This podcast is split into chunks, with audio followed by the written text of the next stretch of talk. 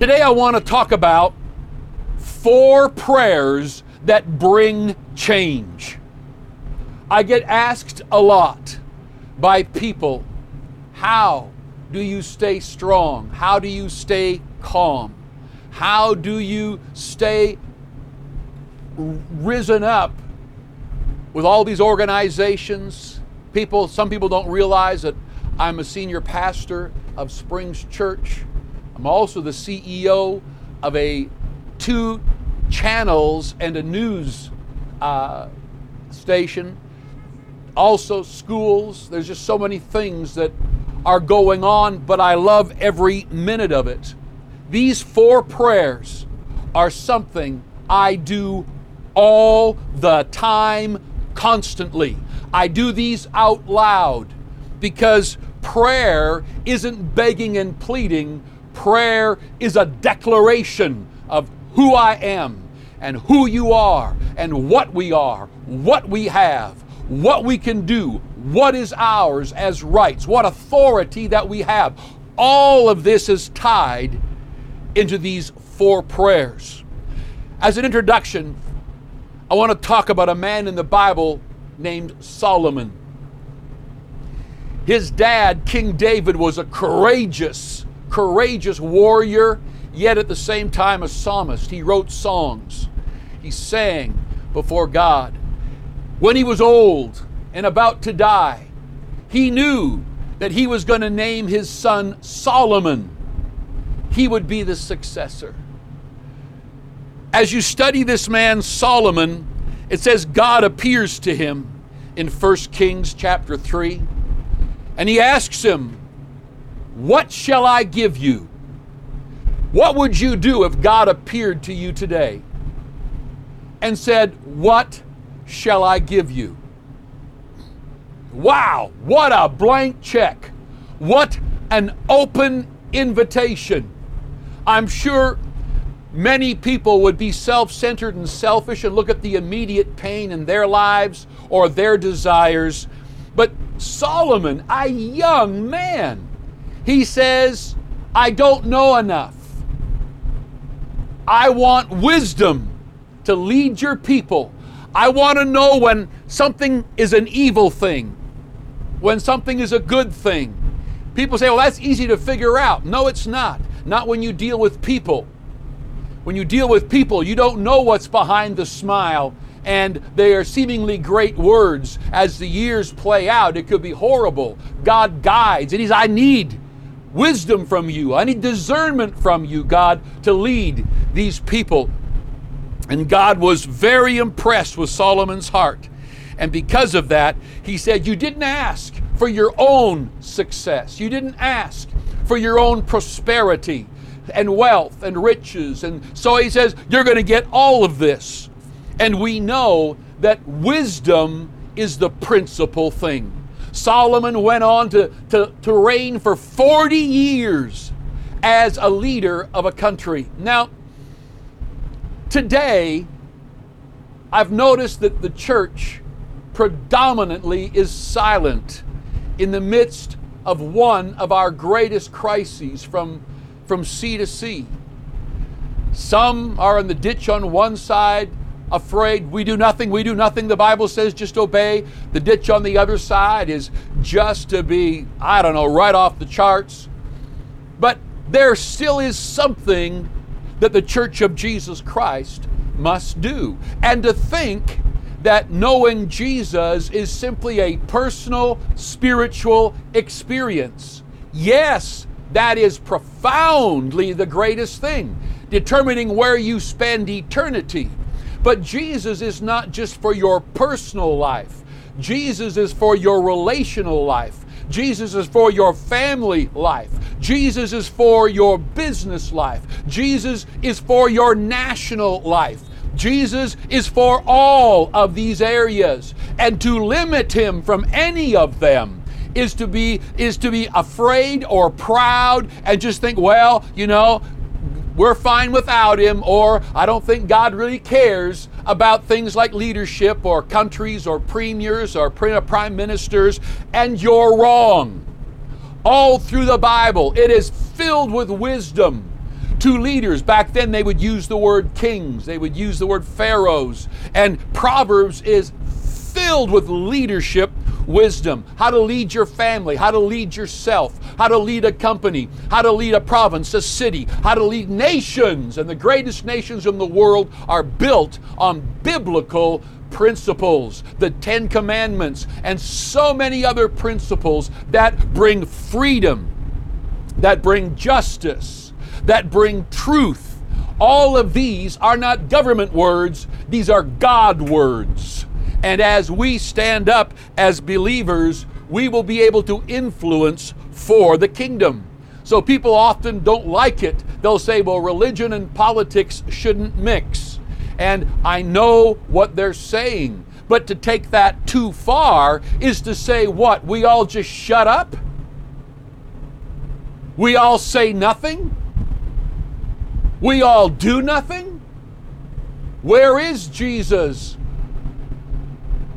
in our corporate life, public life, government life. We must speak truth. We must rise up and act with honor and integrity. And so today, I want you to understand that Solomon, he reigned for 40 years. And the Bible says that he stood for justice, for freedom, for truth, that people were happy and rejoicing under this leadership. So, leadership and the ability to lead, these are God given gifts with God given principles of how to lead. So, we must train and equip our children through our churches, our schools, our universities to understand these things, to understand the dangers of other teachings, socialism, Marxism, to recognize that, well, Leon, that's what are you doing that for? That's got nothing to do with the Bible. The Bible talks about it all the time. It just doesn't use the word socialism or the word Marxism, but it outlines poor leadership, good leadership. It outlines poor families, good families, how to raise your kids, how to not raise your kids, how to have how to deal with conflict and not, how to deal with governments, how governments should lead. The Bible is filled with this. Only naive Christians would ever think that we should be quiet. Solomon was so amazing because he had a gift of wisdom. The Bible teaches us, and if you go to Second Chronicles, to First Kings, and other portions of Scripture, it is the most interesting story to read about a young man that spent 40 years when he built the temple. This temple was so stunning that about 20 years ago, a guy wrote a book and he put the wealth of building the temple for God together, and it was worth 500 billion back then, one building. This guy Solomon was so brilliant that when you start looking at what he did, uh, the, the ships that brought him, he was bringing in peacocks and baboons and, and rare wood. He made the country prosper, blessed, happy. The kings of the world were at peace with him. The Queen of Sheba came by caravan. The caravan would have been so long you couldn't have seen the end of it to bring the wealth that she wanted to bring to honor this leader. And then the kings of the world, it says, every year would try, they'd be vying to get into his presence, to become his friend, to listen to his wisdom. They were shocked at his wisdom, not his religion, his wisdom. Wisdom, he says, is the principal thing. And so Jesus mentions Solomon. And today, as I give you these four prayers, I want you to understand that because Jesus Christ is in our hearts now, and Jesus is greater than Solomon, greater than Moses, greater than Elijah, greater than any of the great men and women of the Old Testament. And this Jesus can be in your heart. And so the first prayer that I always pray is Ephesians chapter 1 and verse 16. It says there to never stop praying. And you can read the whole prayer. I'm going to give you a little clippet as to what this prayer is talking about. It says, Father, I pray that you would give the spirit of wisdom and of revelation in the knowledge of Him, the eyes of your understanding opened. Now, Solomon had a gift of wisdom. You have the spirit of wisdom, greater, more incredible.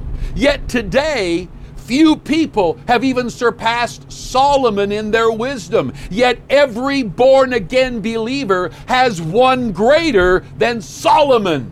And if wisdom is the principal thing, then you need this spirit to be revealed to you. You need your eyes to be open. There is a wisdom so profound that deals with spiritual matters, relationship matters, deals with business, warfare, conflict, the raising of nations. I have said repeatedly study world and world history, and you will find the greatest countries are formed on the Ten Commandments and the principles in the Bible.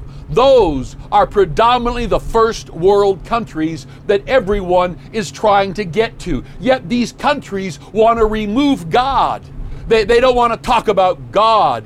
Yet, even when they wrote our freedoms, I was interviewing one of the only surviving members who helped write our rights and freedoms and the charter. And he said it was very important to us that the first sentence was that it is God that gives us our freedoms. And, and it's stunning to see what God, how God has helped build our nation. We need to understand as the church that the principles that govern real wisdom, real freedom, and where you've got freedom and justice for all, where you've got truth, uncensored, the whole truth, the gifts that are within people begin to explode with beauty and, and, and prosperity and blessing just grow in amazing ways. But where there is control, manipulation, where there is any of this, you will find it slammed down and will always lead to pain and hardship. My dad, when I was a young man, he said, Leon, you're young. And, he's, and, and I knew at a point that I was called to ministry. And I said, But I'm so young, who's going to listen to me? And my dad encouraged me to read the book of Proverbs every month. 31 chapters, read a chapter a day besides my regular training and learning. So I did, did it for years. And I found that in this book of Proverbs there is a spirit of wisdom. And that Holy Spirit, who now guided Solomon to write it and who is in us, this spirit of wisdom begins to flow on the inside of you. And I would get into situations that were complex that were hard, that dealt with millions of dollars, that dealt with courts and things, and I would find the wisdom of God would be revealed. You see, man's knowledge must be memorized, learned, and reasoned through. But as you spend time in God's Word with Holy Spirit, His wisdom is revealed. Two different things. One is a process of learning, and we still have to do that with the Bible. But this, this, this wisdom that comes upon us as followers of Christ is revealed. It becomes, aha. You can study for a while, and all of a sudden, aha, and an entire area of wisdom you begin to walk in and know. This first prayer is the prayer for the spirit of wisdom. Solomon had a gift of wisdom. We have a spirit of wisdom that is within us the second prayer that is just so amazing is the area where Solomon messed up so bad. It was in the area of love and relationships. This man had hundreds of wives, hundreds of girlfriends, and he was so unhappy. Although this gift was upon him, to have wisdom and to lead, he literally was so depressed that his writings in the book of Ecclesiastes and other areas, he, you, you could just see him at the depths of despair. But you and I have Jesus on the inside, which means that we have a sensing of His love, His, His value of us, His peace, His joy is within us. So, this second prayer is necessary because your success will destroy you. The greater of a leader you become, the more unhappy you will become. The greater the load, the more unhappy. You won't be able to enjoy the laughter and joy of marriage and children and friendship because your brain can't ever break free from the load of responsibility. So here's the second prayer. Ephesians 3 14 to 21. And this prayer, it talks about being strengthened with might through the Spirit in your inner man. He dwell in your heart through faith, and that you would be rooted and grounded in love, that you would know the love of Christ, experience it, feel it. Now you can't be tempted off because you feel so secure in His peace, His love, His joy.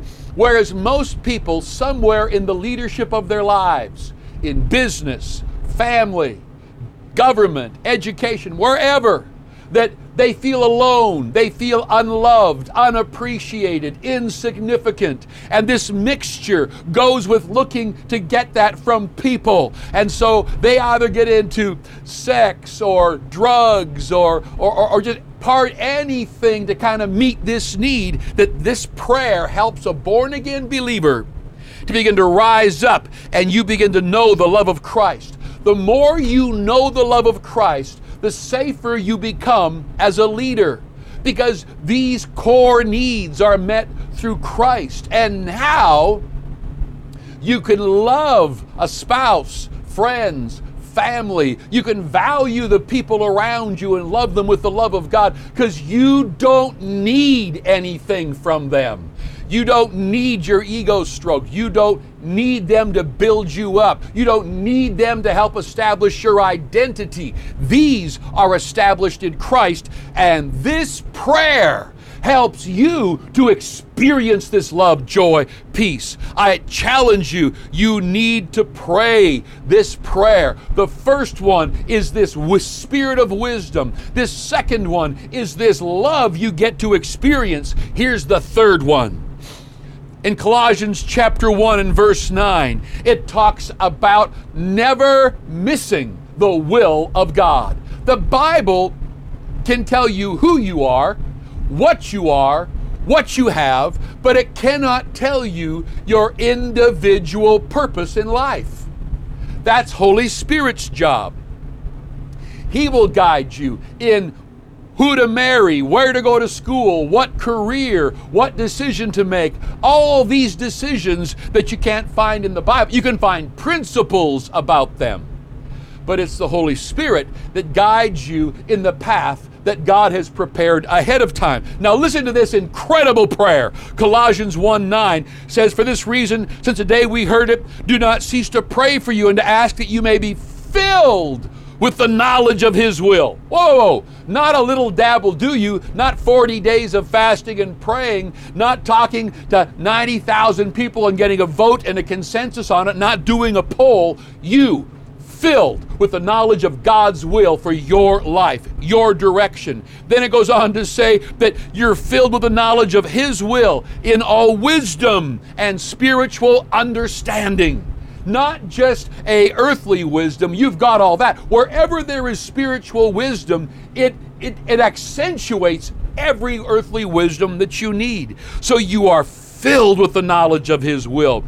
Then in verse 10 it says, and you bear fruit in everything. Everything. You have results. Fruit means results. You get results in everything your marriage, your family, your health, your business, I mean, your city, your country, your province. That's why the church cannot be silent. You need to pray for direction. And as you do, Colossians 1 9 to 14, and the prayer goes longer, but it goes on talking about walking in this will so accurately that everything you put your hand to is blessed. These three prayers are stunning. You should pray them out loud every day. It'll take you maybe five minutes, but people are too lazy to even do this. Well, I keep forgetting. Good for you. I refuse to not get God involved in these three areas of my life. I want wisdom to keep growing. I want this love that I sense and feel that brings His peace, His joy, His sense of. Com- I want it in my life. I want to know His will on every decision that I'm making from finances to career to government to voting to what to get involved in, what not to. I want to know His will. Now, the fourth one is stunning because it's the prayer that changes the people around you. It's the prayer that changes cities. This is the prayer that changes countries. This is the prayer that changes the world. It's found in Acts 4, chapter 29. Now, I don't mean these prayers are like some kind of incantation. No, I'm talking about you knowing Jesus, staying in his word, but these prayers, they must be prayed. Acts 4:29. Woo! It says, "Lord, take a look at the threats of the people around us and grant to your servants that with boldness they may speak your word." People keep telling me, Leon, be quiet. Leon, shut up. Leon, don't say anything. What are you doing getting involved in anything, Leon? Just be a little preacher, preach a few words of encouragement, and shut up. This is what so many think I should do. No, none of us can do this. It says, Lord, look on their threats. It says we are to speak His word with boldness. Then it says that God will stretch out His hand to heal, and signs and wonders will be done at the name of His holy child, Jesus. When we pray and we say, Lord, give us boldness, to speak your word. We bring the gospel to a world that needs freedom in here. You can have physical freedom, mental freedom. You can have freedom of travel. You can have freedom of conscience. You can have freedom of speech. You can have beautiful freedoms. But without the freedom that only Jesus can bring to your inner man, you'll still feel empty as we share the good news of Christ. We don't manipulate, dominate, we don't talk down to people. We just help lead and help people to be free, to know justice. And as they sense the true Jesus, not the religion that everyone so hates, and I agree with them because religion can be manipulative, condescending, dominating. No! We want them to meet this Jesus. The Bible says that when we pray this, God does signs and wonders. You know, in my life, when I begin to go down the direction that God has prepared for me, I'll often see signs. Mark, I'll find marks, I'll find things that are marking the ground of this is God. There's a sign, there's wonders happening. You can sense God's hand on what we're doing. God does signs and wonders when we boldly share this good news. I don't mean arrogantly, religiously. We need to be spirit contemporary. But man, the church has been too silent. If we live in a democracy, guess what?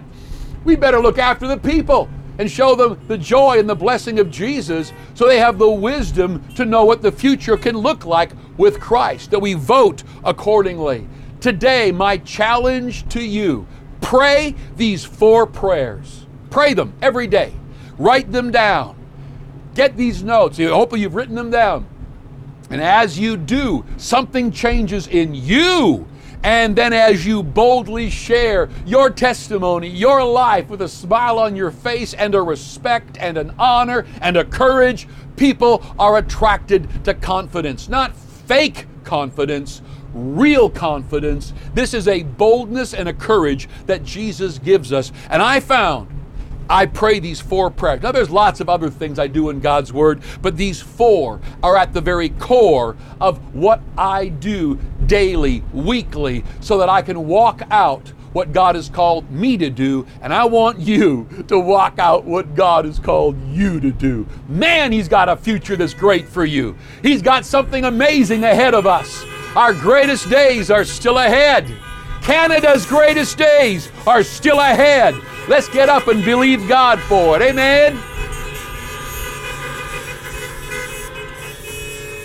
Well, Father, we pray right now that you'd give us boldness, that, Father, we would share your word with wisdom everywhere we go in a spirit contemporary way. And that, Father, we would see revival like never before as people learn true freedom. And then we can see it transcend into our marriages, families, cities, provinces, states, our federal government, every area, business, education. Help us in the years ahead to build with such wisdom like a master, a wise master builder. I pray this in your wonderful name. Amen and amen.